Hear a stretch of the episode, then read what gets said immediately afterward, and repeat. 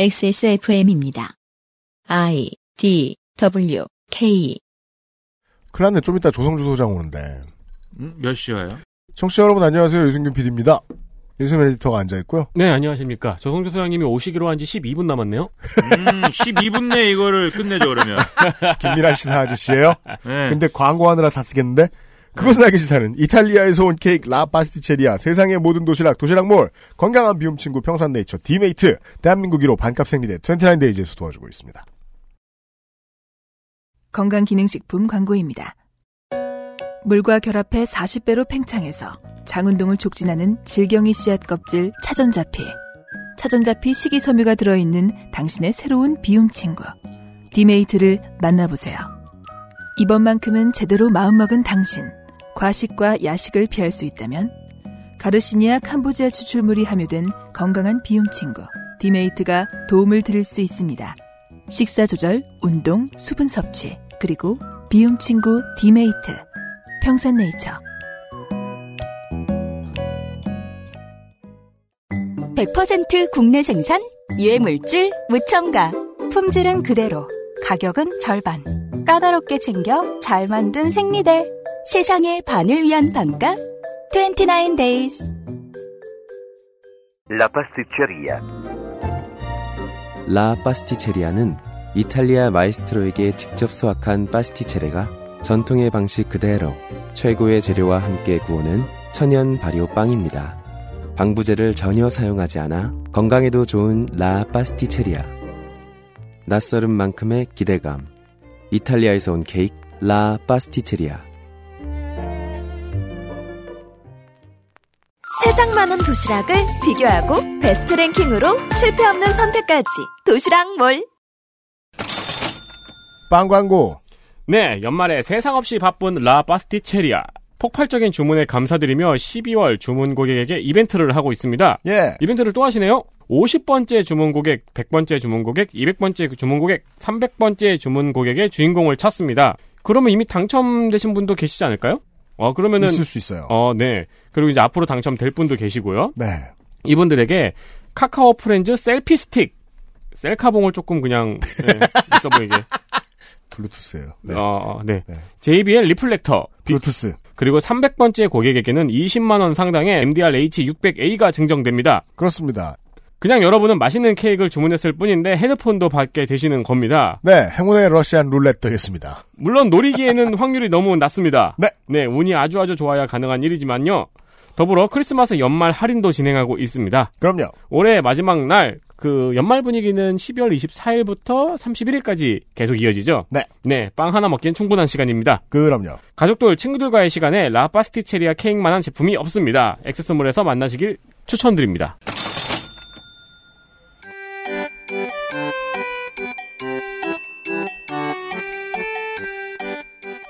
양산형 시사평론 민하문구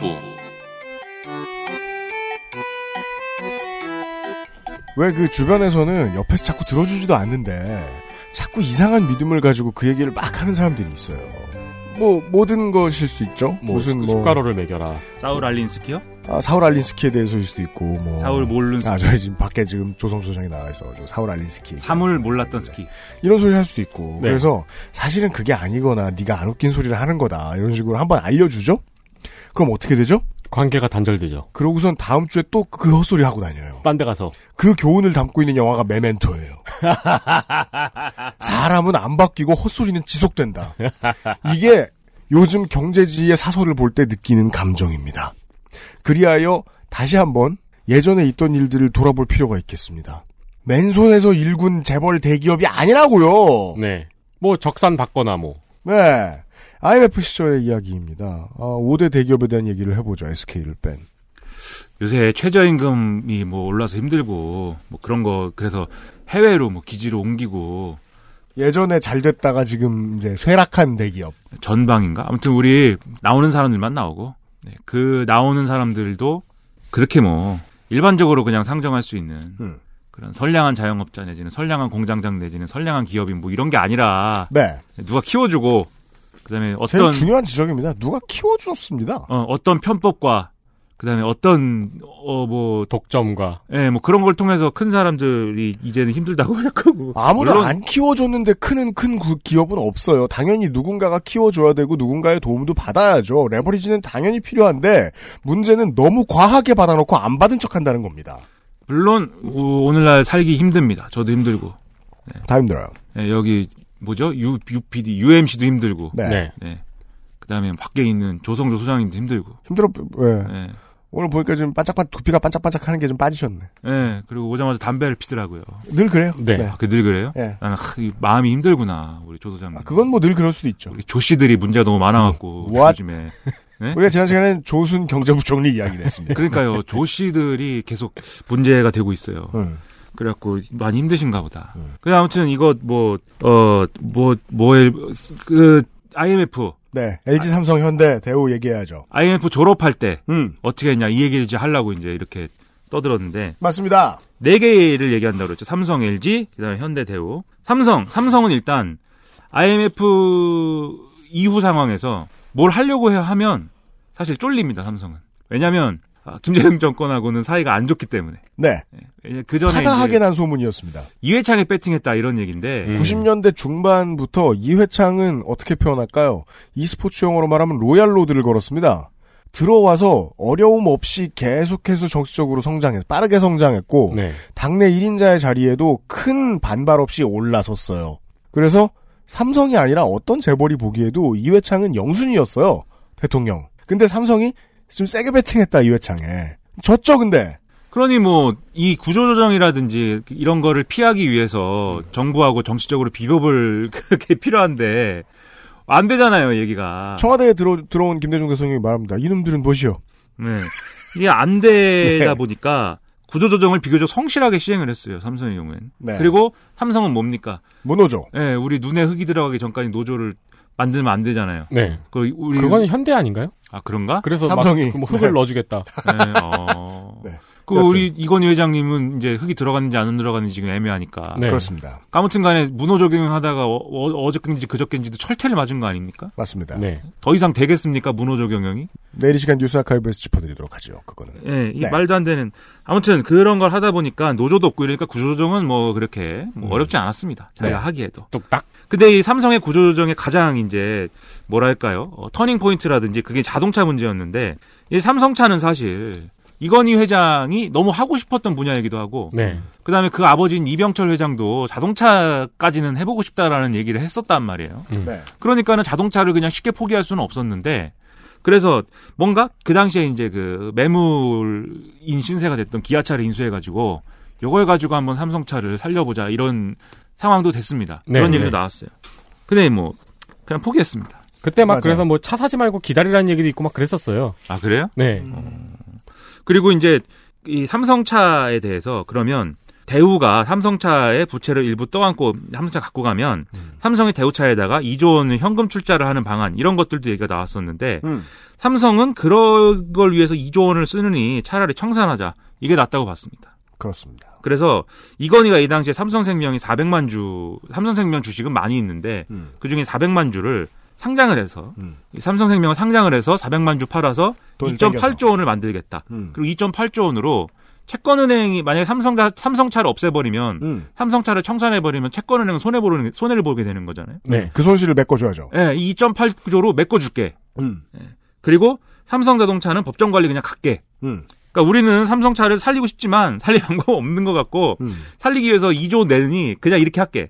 이런 방안을 제출합니다. 뭐 지금도 그렇지만 당시에도 PK의 정치인들이 힘이 있던 사람들이 이것을 그냥 두고 보지 않습니다. 일단 삼성차 공장이 부산에 있었고 네. 그다음에 삼성생명을 상장한다고 그랬잖아요. 음. 근데 삼성생명을 상장한다는 거는 삼성의 이제 그 경영승계라든지 이런 이런 부분을 볼 때 그리고 상장하면서 나오는 시세 차익 이런 거를 볼 때 이건이 특혜다 이런 얘기 막 나왔었어요. 그래서 무슨 뭐 이 국가적 위기를 계기로 해가지고 이 배를 불리는데 이 활용하고 이게 말이 되냐 음. 이런 비판이 많았기 때문에 정부 입장에서도 이걸 그대로 받아주기는 어려웠습니다. 그래서 두 가지예요. 삼성생명 상장이 부담스러웠고 그다음에 삼성자동차 공장을 폐쇄하는 것을 용납할 수 없었어요. 정부가 네. 예, PK 난리 나기 때문에 네. 실제로 PK에서 난리가 났고 음. 네. 그래서 정부가 삼성생명을 상장을 하는 거는 하지 마. 그래서 이 삼성생명 상장은 이명박 때 실현이 됩니다. 그래서 이때는 실현이 안 됐어요. 대신에 삼성생명 그 400만 주 있는 거 그거는 그 주식을 그대로 그냥 채권은행에다 공여를 해라. 그 이게 이건희 주식을 내놓고 사재 출연의 형태로 네. 그리고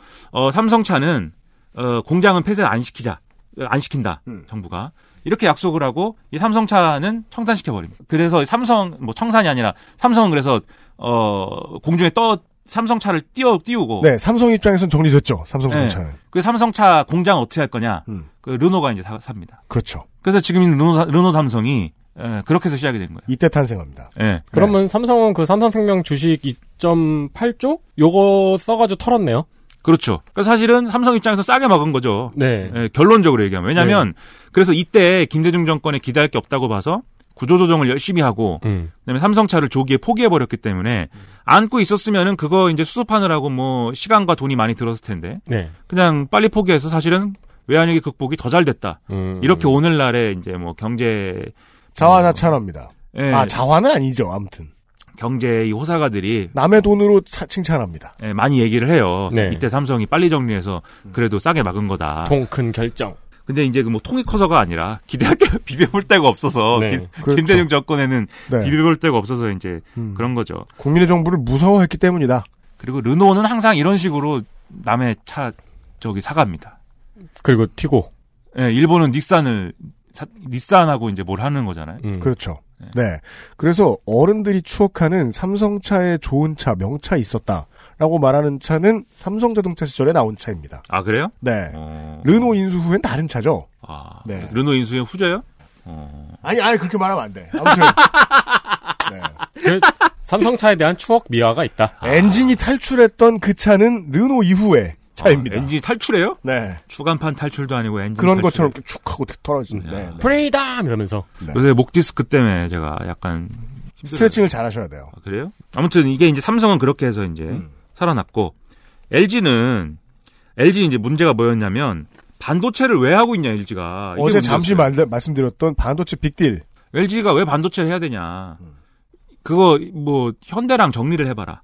그래서 이제 원래는 원래는 삼성에 몰아주자는 얘기도 있었는데 음. 그게 잘 안 돼가지고 그러면은 LG랑 현대랑 쇼부를 쳐봐 이래갖고 LG랑 현대가 누가 누구의 반도체를 누가 가져갈 거냐를 놓고 긴 입씨름을 했지만 결론이 안 났어요. 그리고 현대는 그런 것을 봐주기에는 너무 내부가 정신이 없는 상황이었습니다. 왕자의 난 시즌이었고요. 그래서 이때 LG가 반도체 부문을 현대전 현대전자가 있었습니다. 현대전자 음. 우리 현대컨보이 만든 현대전자 현대컨보이 현대컨보이는 네, 여러분 현대가 개발한 건 아닙니다. 외세 또.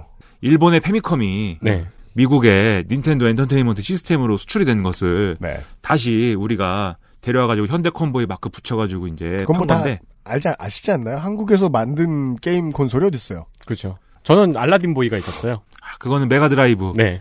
내 인생 최초의 콘솔 게임기 현대컨보이. 진짜요? 예. 저는 플스 4. 아 그래요? 그 전까지 산 적 없어요. 나는 현대컨보이 장가 이후에 들어서 처음으로. 네. 현대컨보이 이후에 풀스포.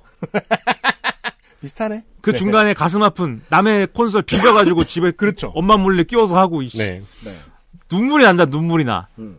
그때 나에게 그걸 빌려줬던 유모 걔도 유모 씨네. 네. 네, 유모 씨는 지금 뭐 수원에서 잘 먹고 잘 살고 있다고 하는데, 다시 하이닉스로 돌아오세요. 아무 네. 상관도 없습니다. 컨보이는. 예, 난 그- 걔한테 풀스도 빌리고 세턴도 빌리고 음. 세가 세턴은 에뮬레이터 개발을 빨리 해주세요. 음. 에뮬레이터 개발 속도가 너무 느린 것 같아요. 네. 아무튼 그 그래서 같이 하는 것까지는 이 두 회사가 합의를 봤습니다. 그래서 빨리 오- 컨소시엄을 빨리 온 편이에요. 네. 컨소시엄을 구성을 해가지고 반도체를 하나로 하자 LG랑 현대랑. 음. 근데 그럼 경영권은 누가 가질 거냐 이게 끝까지 결론이 안 났습니다. 네. 네. 그래서 정부가 부담 못해서 야 그만 그만 싸워라 이놈들아 결론을 내세요 어느 한쪽이 근데 김대중 정권이지 않습니까? 음. LG랑 친할 거 친할 이유가 있습니까? LG랑 친할 이유는 없어요. 네. 현대랑은 친할 수 있죠. 어, 현대인데 뭐예요? 예? 그 대북 싸움 문제도 있고 대북 싸움 문제가 큽니다. 대북 사업 네. 문제가 있었군요. 예, 워낙 이제 그러니까 음. 그래가지고 이제 어, LG는 좀 의심도 했죠. 정부가 그러니까 현대 이거- 아사는 국민의 정부의 정치적인 수건을 하나 풀어주었거든요. 예, 네. 정부가 이거 괜히 현대한테 휴대폰 이거- 들어주는 거 아니야? 현대편 들어주는 거 아니냐라고 굉장히 수세적으로 나왔어요. 음. 그래서 이제 정경련 당시에 김우중 회장이 그 맡고 있던 정- 회장을 맡고 있던 정경련이 그러면 우리가 중재에 설 테니까는 어, 우리가 내는 결론대로 합시다. 음. 근데 LG가 그것도 의심했어요. 하지만 정부가 정경련이 중재 서는 건 받아들여야지 이렇게 얘기를 해서 정경련의 손에 이제 이게 넘어갑니다. 네. 그 정경련 어떻게 했냐면 그런 이제 평가사를 형- 평가사한테 외주를 줘요. 외국에 있는 평가사한테 니네가 한번 평가사. 평가를 해봐. 어느 어디가 가져가면 더 이 반도체가 잘 되겠는지. 음. 근데 이 평가에서 현대가 가져가야 될 것 같다는 결론이 나요. 그렇습니다. 그래서 그러다 보니까 그러면 뭐 오케이 합니까? 그, 러다 보니까 이제 어그 당시 에 구본무 회장이 당시 구본무 회장 때인데 구본무 회장이 야 이거 인정 못해 나는 이 정경련 이거는 다 대우도 앞 뒤에 말하겠지만 대우도 김대중 정권하고 가깝고 현대도 김대중 정권하고 가깝고 우리 다 짜고서 엿먹이는 거 아니야 이러면서 법적 대응한다 뭐 이렇게 했지만 하지만 정부가 달리 정부겠습니까? 정부는 살아있는 권력이기 때문에 정부입니다. 네. 까불면 죽는 겁니다. 정리를 잘한다고 해야 할지. 이때 은- 은행은 다 정부 정부 저 우산 밑에 다 들어가 있었다고. 그렇죠. 그러니까 워크아웃 드라이브를 그 강력하게 걸었고 그게 통한 거는 LG도 마찬가지였다고 정리를 할게요. 래서 이때 말 안 들으면 음. 그리고 구조조정 정부가 요구한 구조조정이라든지 이런 것들이 응하지 않으면 음. 채권단은 은행이기 때문에 네. 은행이 그것에 대해서 돈을 추가로 뭐 자금을 그렇죠. 지원할지 안 할지 이런 것들을 결정할 수가 있는 거잖아요. 음. 정부 입김을 정부 입김이 들어가서 은행이 저 LG 저렇게 어 저렇게 어 뺀질거리면 우리가 금융 돈줄을 옥죄 수가 있어요. 네. 법적 대응 좋아하네. 다음 달부터 월급도 못 줄 줄 알아. 예, 그렇게 가오니까 LG는 이제 백기투항한 거죠. 그렇죠. 그래서 현대전자가 LG 반도체 지분 60%를 어 2.6조 원에 갖고 갑니다. 네. 그것이 하이닉스가 됩니다. 이제 하이닉스에다가 그 왜냐면 하이닉스는 또 옛날에 갖고 있었던 현대전자가 갖고 있었던 반도체 무슨 저 이름이에요 또. 근데 그것에 가다가 LG 반도체 붙여버린 거죠. 음. 그렇죠. 그래서 그게 하이닉스 반도체 된 거죠. 네. 그래서 LG는 2.6조 원을 어쨌든 간에 울며 겨자 먹기긴 했지만 확보한 거 아니에요. LG가 이거 어디 투자했냐면 통신하고 디스플레이에 통, 이, 저, 넣었어요. 그렇습니다. LG, LG텔레콤하고 이제 그 디스플레이. 예, 디스플레이. 그 다 지금까지 LG의 어쨌든 주요 상품 아닙니까? 이제는 뭐 플래그십화 돼버렸습니다. 특히 디스플레이는. 네. 그래서 이 덕분에 이게 LG는 또 원치 않게 외환위기 극복이 됐다. 그렇죠. 이런 평가가 있어요. 맞아요. 근데 마지막까지 구씨들은 음. LG 반도체 억울하게 뺏겼다고 주장을 합니다.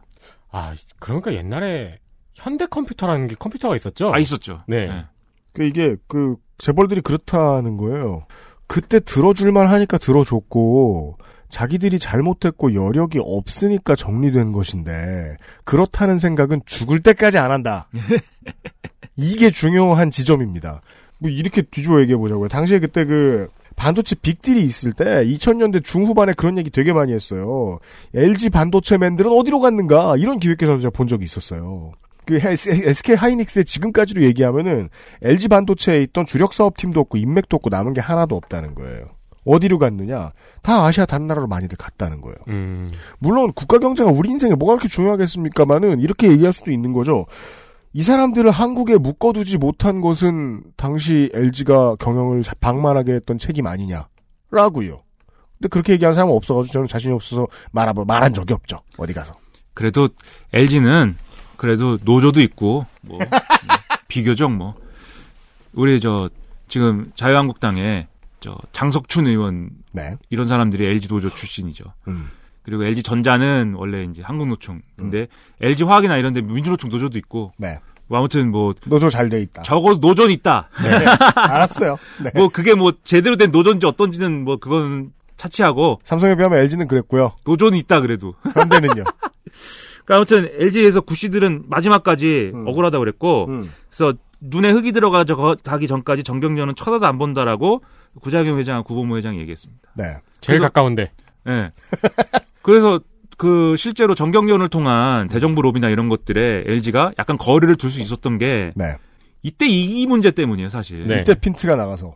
본인들이 굉장히 양심적이고 뭐 정도 경영을 추구해서 인 게 아니라 맨 앞에 말씀드린 것처럼 양반적인 가품과 양심적이 아니라 양반적인 가품과 이때 정경련한테 삐진 경험 그렇습니다. 그것들이 작용한 겁니다. 맞아요. 그 LG가 그렇고 현대는 현대는 일단 김대중 정권에서는 특수한 위치일 수밖에 없어요. 음. 왜냐하면 그 전에 아까 부동산 강제 매각 조치로 돌아가서 음. 정주영 그때 제일 부동산 제일 많이 갖고 있었던 데가 현대인데 음. 정주영 회장이 얼마나 열받습니까? 내가 어 내 돈으로 내 돈 주고 사는 땅인데. 뭐 부동산이 뭐 뭐 저 뭐 대박이 나든 말든 음. 뭐 어 뭐 전세값 폭등을 하든 말든 뭔 상관이야. 내가 부동산을 내 돈 주고 사서 아. 음. 내가 거기다 나중에 땅값도 오르겠지만 나중에 공장도 짓고 음. 다 좋은 일에 쓸 건데 그거를 뭐 매각을 하라고 그래가지고 얼마나 억울합니까? 네. 음. 정치가 이렇게 가서 되겠는가? 그래서 어떻게 하죠? 출발해 버립니다. 네. 그렇습니다. 출발해 버려요. 아까 그 계산 얼마나 쉽습니까? 그게 이제 정주영이 깨뜨린 달걀인 거죠. 내가 지금까지 우리 기업이 이 정도로 정권에 돈을 줬어. 근데 지금 받아든 성적표가 이거야. 나는 돈이 없나? 내가 직접 돈을 써서 정치를 한다면 어떻게 될까? 저 내가 하지 뭐.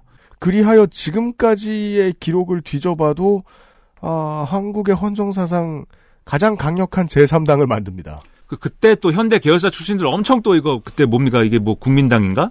뭐 아무튼 네. 거기 엄청 국민당. 그 추억들을 다 얘기를 해요 또 아무튼 뭐 그렇게 해서 이제 김동길 교수도 그 당으로 정치 데뷔합니다. 예, 이런 식으로 해서 어 이제 대권을 노렸기 때문에 그때 경쟁 상대였던 그 후보 입장에서는 김영삼 입장에서는 이런 왜요? 예? 그리고 나서 음. 통치를 하셔야 되는데 음. 정주영 회장이 곱게 보여요? 음. 너무 미울 거 아닙니까? 네. 그러다 보니까 재계 버르장 머리를 고치겠다 뭐 이런 얘기 막 해요 김영삼 정권에서 김영삼이 네. 그 관계가 안 좋습니다 현대가 그러다 보니까 그러면 그런 믿을 구석은 없습니까?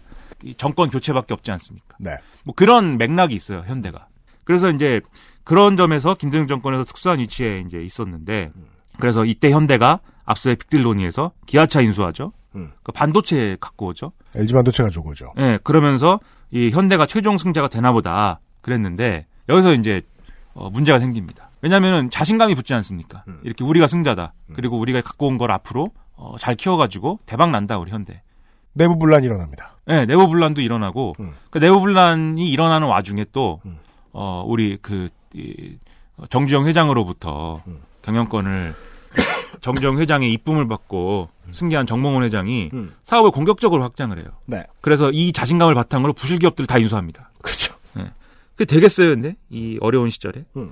어, 이런 상황에서 왕자의 난이 본격적으로 이제 진행이 되면서 막 정몽원 회장 외국 나가 있는 동안에 정몽구가 반격하고 막 그래갖고 뭐 어, 누구를 뭐 인사권을 냈니 안 냈니 그다음에 이제 뭐 그래서 정몽구를 정몽구를 회장 자격을 박탈하니 많이 정주영을 찾아가서 제 회장 자리를 다시 해주세요. 뭐 그때 정주영은 약간 정신이 오락가락해서 정몽구가 와도 그러라고 하고 정몽원이 와도 그러라고 하고 정리는 더 안 되고 지금의 신격호 명예회장과 좀 비슷한 피지컬이었던 것으로 보입니다. 예. 왔다 갔다 하고. 그래서 회사가 엉망진창이 됩니다. 네. 그리고 이 엉망진창인 상황에서 투자자들이 그걸 이제 원래도 알았지만 다시 이제 그 상기하게 되는 거예요. 아, 저 회사는 가족 중심의 지배 체제이기 때문에 지배 구조기 때문에 투명하지가 않구만. 네. 그래서 투자가 쉽지 않아졌는데 거기다가 대북 사업에 투자한 손실, 그다음에 앞서 이제 그 부실 기업 인수하면서 생긴 어떤 문제 이런 것들이 더해져서 재무 구조가 악화가 되지 않습니까? 네. 그래서 이것까지 더해져 가지고 투자를 더 어렵게 만든 거예요. 정부가 결단을 할 수밖에 없는 상황까지 왔다는 거죠. 그렇죠. 그래서 정부 입장에서 보면 현대한테 몰아준 것이 없진 않은데 결과적으로 얘기했을 때 그 음. 몰아준 거를 바탕으로 현대가 구조조정을 좀 더 적극적으로 하거나 또는 뭐 어떤 어, 자기들이 안 되는 산업을 적극적으로 뭐 없애거나 이런 게 아니라 음. 오히려 과거에 이제 사업만 늘리고 있어. 예, 과거의 재벌의 문제라고 얘기했던 문어발식 확장을 계속했단 말이에요. 네. 음. 그러다 보니까 정부 입장에서는 아 우리의 방침이자 IMF의 방침인 구조조정 로드맵을 따르지 않고 있군요. 음. 이래서 또 금융 지원을 예, 안, 한- 안 해준다라고 합니다. 그러니까 이게 IMF 말을 잘 듣는 게 도덕률이라는 말씀이 아니고요. 이렇게 아까 문어발식 확장하다가 경제가 안 좋게 된 건데 빚을 더 떠먹여줘가지고 저 확장을 지금 후원하라는 얘기냐? 정부의 입장은 이거였단 얘기예요. 그렇죠. 그리고 이때 금융 지원 이게 실제로 현대가 이것 때문에 어려워졌을 때 손을 벌리지만 은행들이 거부한 거부함일 때 정부의 정부가 이제 은행들한테 준 가이드라인은 원래 5대 재벌은 금- 구조조정 그동안 워크아웃 안 집어넣은 거는 구조조정을 자율적으로 하기로 했기 때문이다. 5대 5대 재벌의 경우에는 그러다 보니까 안 됩니다, 이게. 그리고 이 모기업인 이 현대는 어쨌든 현대의 이 최고 지주사이자 모기업은 현대건설이잖아요. 현대건설. 원래가 음. 현대건설이 건설 경기도 안 좋고 이런 재무 상황이 악화되고 이런 상황에서 어음이 막 부도가 나요. 네. 그러면서 어, 현대건설이 결국 워크아웃에 들어가게 됩니다. 그렇습니다. 머리가 잘려나가는 위기에 처합니다. 그리고 이때 워크아웃 집어넣 지- 워크아웃에 집어넣고 나서 채권은행들이 정몽원이 이끌음 경영을 잘못한 거잖아요. 음. 정몽원 회장은 경영권 포기하시오. 그렇죠. 그래서 현대건설의 경영권을 어, 지분을 포기합니다. 네. 그리고 현대차와 중공업은 모그룹으로부터 완전 분리하시오. 그러니까 정몽원 회장이 다 책임져야 되는 상황이 된 거예요. 그리하여 지금과 같은 세 개의 그룹사 분리가 이루어집니다. 현대차 그룹, 현대중공업 그룹, 현대백화점 그룹. 예, 현대백화점 그룹인가? 네. 이때 이제 분리가 되고 그다음에 2000년대 중반에 디램 가격이 폭락합니다. 그렇습니다. 원래 원래 반도체는 뭐 가격이 높아졌다 낮았다 계속 사이클이 있어요. 네. 근데 이렇게 회사가 어려운 상황에서 음. LG 반도체 인수해서 하이닉스 키워놨는데 네. 디램이 또 폭락을 하면 맞아요. 그럼 이게 되겠습니까? 그래서 이것도 네, 놓고 그 하이닉스 놓습니다. 예, 그리고 이제 결정적으로 2003년인가 대북송금 문제로 음. 수사를 받게 되면서 네. 정몽원 회장은 음. 아 이게 음. 사람이 음. 아무리 재벌이 망해도 3대는 가지만 그렇죠. 심리적으로 코너에 몰리면 음. 뭐 극단적인 선택을 하게 되는 거잖아요. 재벌 관련돼서 일면의 글자 크기가 가장 컸던 날이었던 것 같아요. 네. 그때가. 네. 네. 그래서 이런 어려움들이 중첩되면서 극단적인 선택을 하는 비극을 맞게 되죠. 맞습니다. 그러니까 현대는 사실 이때 기준으로 보면 전형적인 승자의 저주죠. 네. 승자의 저주에 빠져든 게 현대였습니다. 그건 이제 재벌가의 입장에서 그러합니다. 네. 네. 그리고 이제 대우, 문제의 대우. 대우도 이때 상황이 괜찮았습니다. 왜냐면은 아까도 말씀드렸듯이 김대중 대통령이 정치 활동이 사실상 금지된 때부터 음. 김우중 회장이 접근해서 이렇게 여러모로 면식을 텄고 음. 그리고 이때 이현재 금감위원장이라든지 그다음에 배순훈 씨라고 있어요. 배순훈 전 대우전자 사장. 예, 이때 정통부 장관도 하고 이러거든요. 이른바 탱크주의자. 예, 아, 그 탱크주의. 탱크 만드신 분이에요? 땅크주의자가 아닙니다. 예, 탱크주의인데 티콘 왜 그러냐? 그러니까 지금까지도 이 대우전자에서 갈라져 나온 중견 기업들이 있어요. 가전제품 만드는 이 업체들이 당시에 대우맨들이 창사, 그러니까 지금 경영하고 있는 곳들이 많은데 이 탱크주의라는 단어를 아직까지도 쓰고 싶어하죠. 네, 네, 탱크. 그 저는 그 글씨 자식까지 기억나는데 탱크 까만색으로 이렇게. 예. 걸즈앤 판처. 왜, 왜, 왜 웃죠? 대우 얘기가 아닌 걸 알거든요. 걸즈앤 판처가 화내는 웃을, 대신에 웃을 일입니까? 걸잼 판처 얘기 하기만 해봐. 그러니까 아무튼 탱크주의. 이때 네. 또 이제 김우중 회장은 원래 자민련의 김용환, 이규성 이런 사람들 가까웠어요. 김용환은 왜냐면 음. 박정희 때부터 재무부 맞습니다. 관료잖아요. 네. 근데 그때부터 알았던 거고 다 마찬가지입니다. 이규성도 그렇고 음. 이때는 이제 자민련으로 정치인으로 변신해 있던 사람들인데 네, 그래서 자민련은 또 어, DJP 연합이잖아요. 그렇죠. 그러다 보니까 정권에 사실 김우중의 통로가 여러 개가 생긴 거예요. 그 DJP 연합 즉 자민련은 김대중의 정치적인 짐이자 또한 자산이 돼버린 거예요. 그리고 이때 국정원장까지 하는 이종찬 씨라고 있습니다. 네. 이종찬 씨는 또 김우중 씨의 고교 동창이고 해서 음. 막역한 사이래요. 음. 그러다 보니까 김대중 정권하고는 가까울 수밖에 없습니다. 그렇습니다. 그래서 이때 김우중 씨가 정경용 회장을 한 것도 아. 음. 김대중 정권하고 이렇게 파이프가 많으니까 음. 네가 한번 가서 뭐 딜을 해봐라 이런 취지로 재벌들이 밀어준 거예요 김우중 회장을. 이제 조금 이제 저 진보적인 입장을 취하는 나이가 좀 든 정치권에 오래 있었던 사람은 결국 DJP 연합이 많은 저주를 가지고 왔다라는 이야기를 이 대우와의 관계를 이야기하면서 하는데 저는 판단하진 않습니다. 그래서 김우중 씨는 이렇게 파워가 이제 강해졌는데 이때. 음. 근데 이렇게 강해진 파워로 예를 들면 IMF가 강요하는 음. 그리고 김대중 정권이 추진하는 신자유주의 개혁 조치와 이런 구조조정을 받아들이는 방향으로 얘기를 했느냐? 음. 전혀 아닙니다. 이게 현대나 뭐 똑같습니다. 예. 이 김우중 회장은 확신범이에요.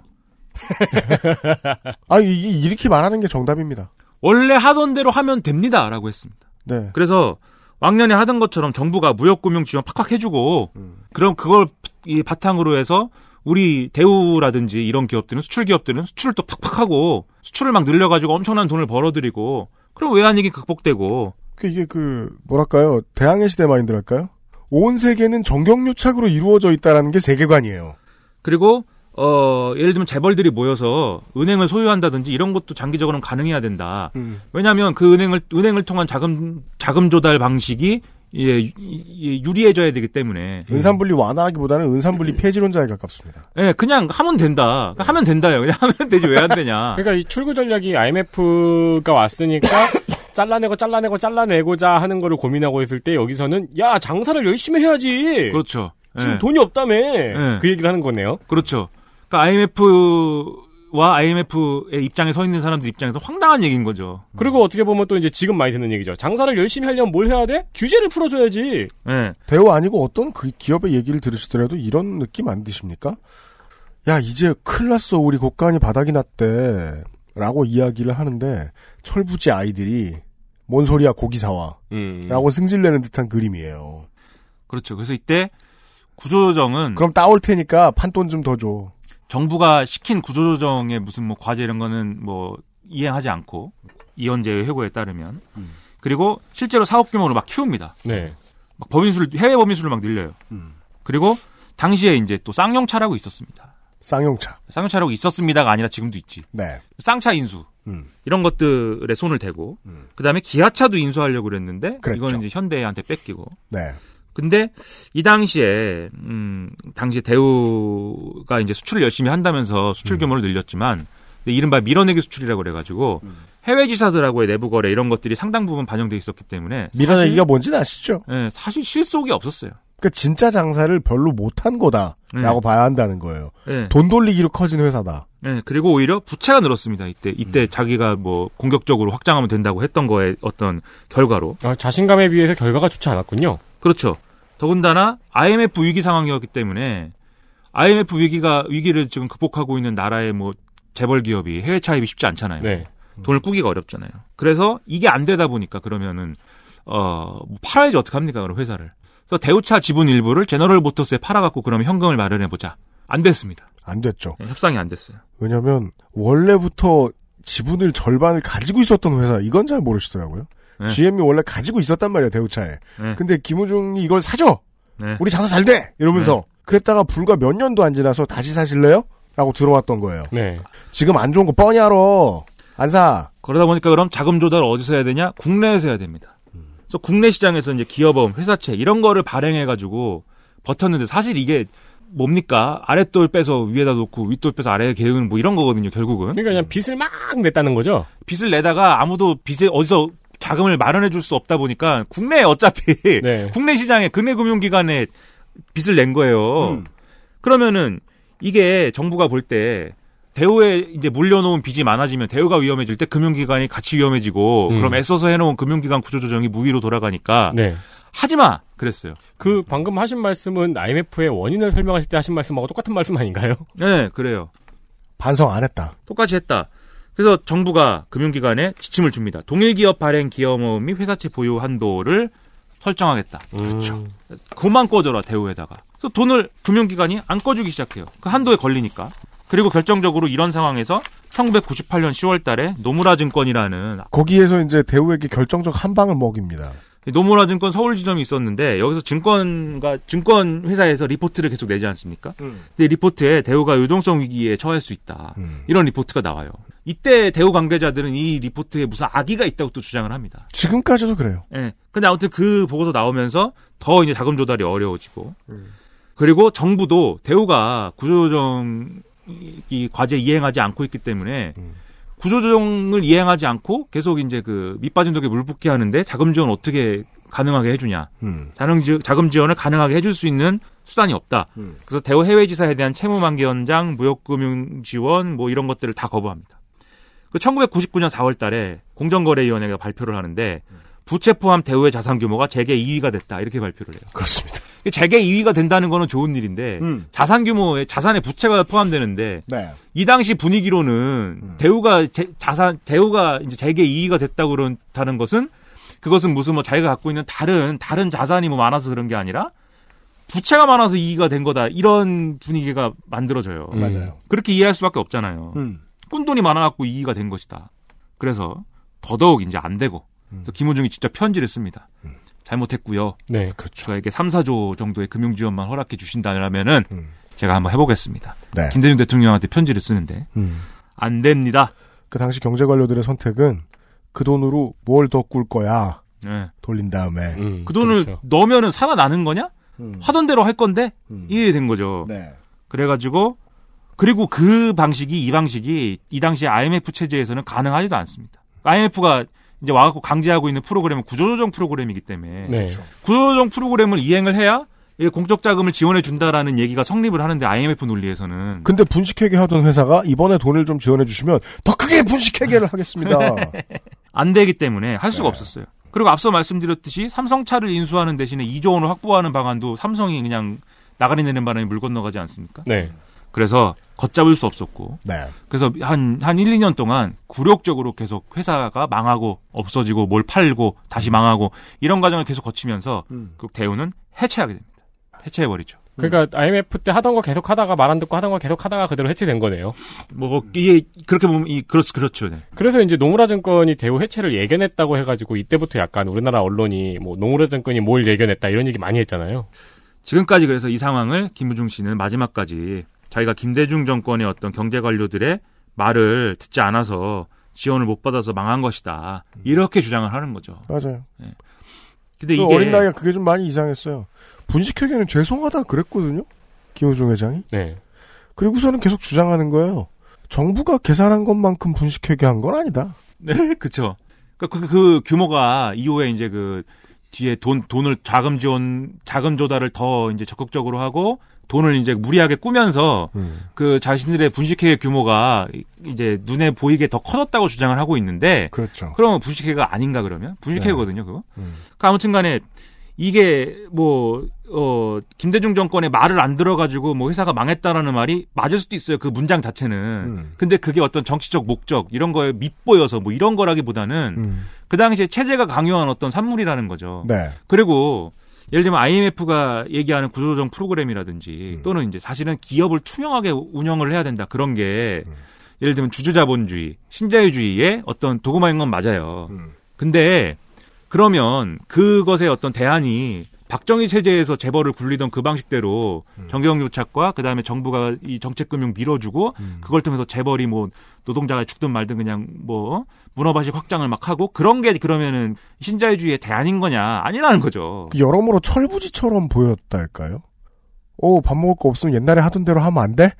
그렇죠. 그래서 이게 정부가 금융을 통해 기업을 전폭적으로 지원하고 재벌은 영역을 끝없이 넓혀가면서 수출로 부를 쌓고 뭐 이런 모델은 그게 이유가 뭐든 간에 97년, 98년 이 상황에서는 이미 불가능한 모델이 된 상황이었는데 네. 김우중이 생각을 바꾸지 않았다는 걸 보여주는 사례인 거죠. 김우중이 끝까지 억울하다고 한 것은 김우중 네, 씨가 그럼요. 그걸 보여주는 거지 뭐 음. 다른 거 다른 문제가 아니고 그래서 지금도 재벌들이 뭐 정경유착하고 정치자금 내고 그다음에 뭐 이렇게 그 반대급부로 뭐 좋은 정책적인 배려를 받고 대놓고 못 하잖아요 이제 음. 뒤에 숨어서 하지 물론 뭐 여전히 대놓고 뭐 예를 들면 뭐 전기요금이란 뭐 대놓고 얻는 것도 여전히 많긴 한데 네. 아무튼 이제 그런 게 과거 같지 과거 박정희 정권 때 같지가 같진 않은 않아요. 거잖아요. 네. 그렇게는 못 하는 거잖아요 이제. 음.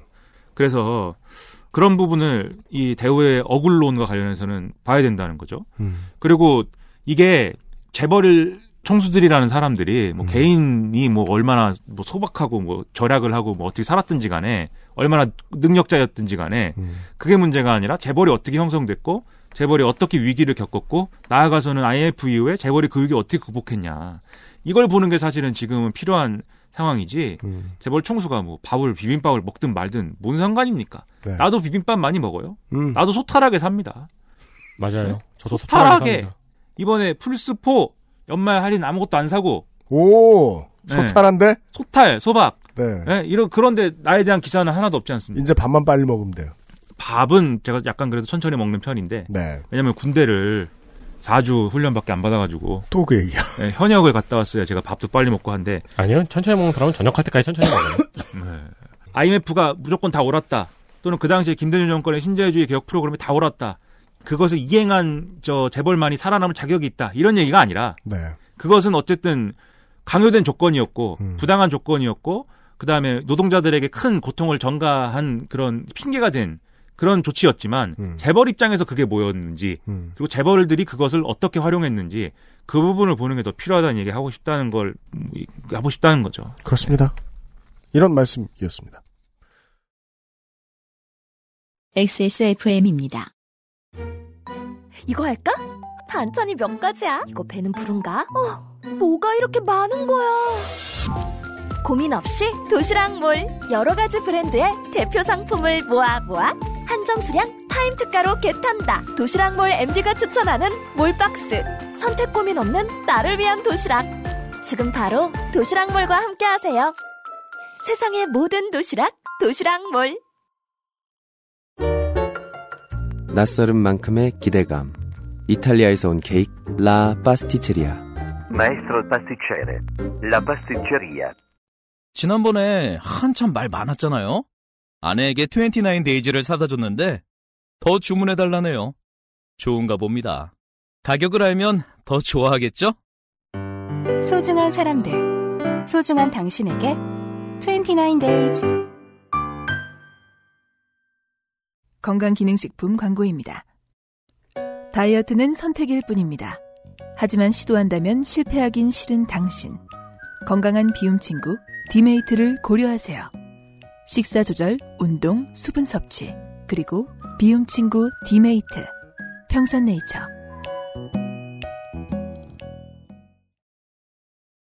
이거 뭐 너무 많이 나오는 얘기라 우리 아저씨들이 옛날 얘기할 때 한참 개발도상국 시절의 로망 같은 거 얘기하는 거 참 좋아합니다.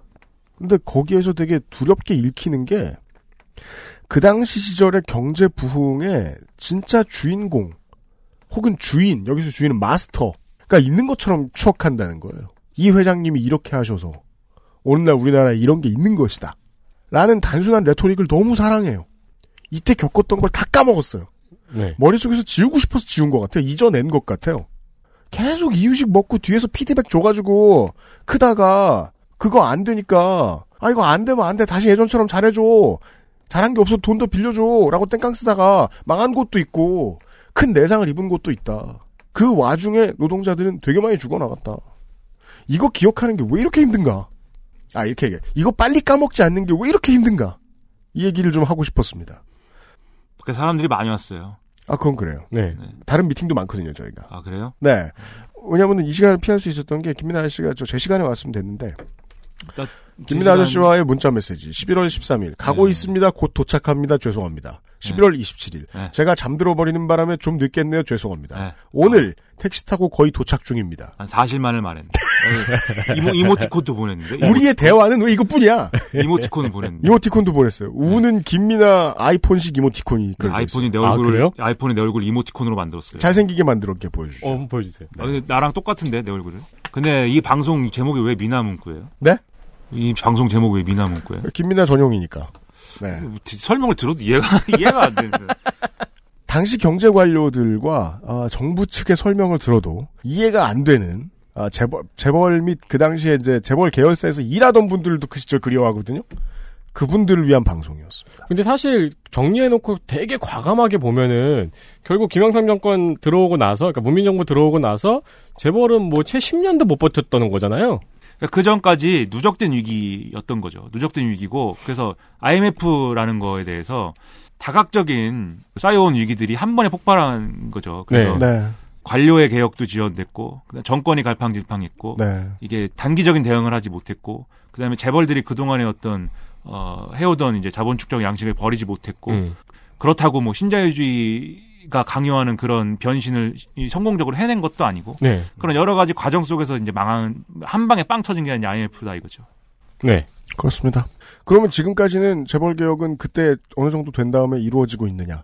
아니라는 거 잘 아실 겁니다. 뭘 도와줘서 기업들이 이렇게 편안한 뒷배를 가지고 장사를 할 수 있었는가에 대해서는 시사에 관심을 가지신 분들이라면 다들 아실 겁니다. 좀 더 쉽게 만들어진 노동 계약이라든가 세제, 심지어는 어, 국민연금을 동원한 어떤 푸시 이런 것들이 있었잖아요. 웃긴 게 뭔지 아닙니까? 박정희 때도 노동자들이 힘들었죠. 그리고 이 IMF 때도 노동자들이 힘들었습니다. 그 IMF 이후에 도입된 체제에서도 노동자들은 힘듭니다. 그리고 뭐, 우리는 우리는 뭔 체제가 들어서든 다 다 결국 고통은 우리가 다 감당해야 되고 결국 위기를 극복했느니 무슨 뭐 어떤 뭘 했느니 그런 거는 다 어, 저 훌륭한 사람들 윗분들 얘기예요. 어, 그래서 돈 있는 지금 사람들 얘기예요. 생각해보면 어. 진짜 웃긴 게 금모으기 운동이에요. 금모으기 운동 예. 금을 왜 몹니까 갑자기 물론 뭐 저는 정치인 입장에서는 필요한 프라파가 저 필요한 캠페인이었다고 생각합니다. 네, 금도 없어 우리 집엔 그리고 저희 집도 없어요. 많이들 하는 얘기는 아닌데 왜 그런 얘기 많이 합니다. 그 2020년대가 넘어가면은 어, 신자유주의가 자본주의하고 동일한 의미가 아니게 되는 때가 올 수도 있다. 무슨 소리? 자본주의 체제를 신자유주의가 위협하게 될 것이다. 왜냐하면 신자유주의대로 자본주의를 굴렸더니 많은 사람들이 굶어 죽게 생겼거든요. 이 시대는 또 어떻게 하다가 이렇게 된 것이냐? 안 돼. 이유는 이 체제는 사람이 굶어 죽든 말든 그건 신경 안 쓰고 기업이 어려워져야 움직여. 네, 이유들은 많이 이야기를 하는데 어, 중요한 거는 다가오고 있다는 점은 다들 동의한다는 겁니다. 어떤 자본이 자본주의까지 위협하고 있느냐. 근데 다 왔습니다. 그 과정 어딘가를 요 몇십 년 사이를 돌아보면서 이야기를 했습니다. 자본주의는 제가 위협할 겁니다. 그렇답니다. 네. 네. 분명 가니까. 내년에 어, 자본주의에 더 큰 위협을 가지고 돌아오도록 하겠습니다. 김민아 아저씨와. 랑그리사를 샀다. 저는 응원하겠습니다. 올 한 해도 수고하셨습니다. 감사합니다. 근데 랑그리사를 사는 거는 결국 자본주의에 복속되는 거 아닌가요? 아, 모르겠고요. 나는 주- 어린 시절의 추억을 찾아야 됩니다. 저희들은 내일 다시 돌아오도록 하겠습니다. 들어주셔서 감사합니다. 감사합니다. 그 랑그리사를 플스 4로 만든 거를 그걸 그걸 위해서 돈을 그걸 지불해야 되나? XSFM입니다. I D W K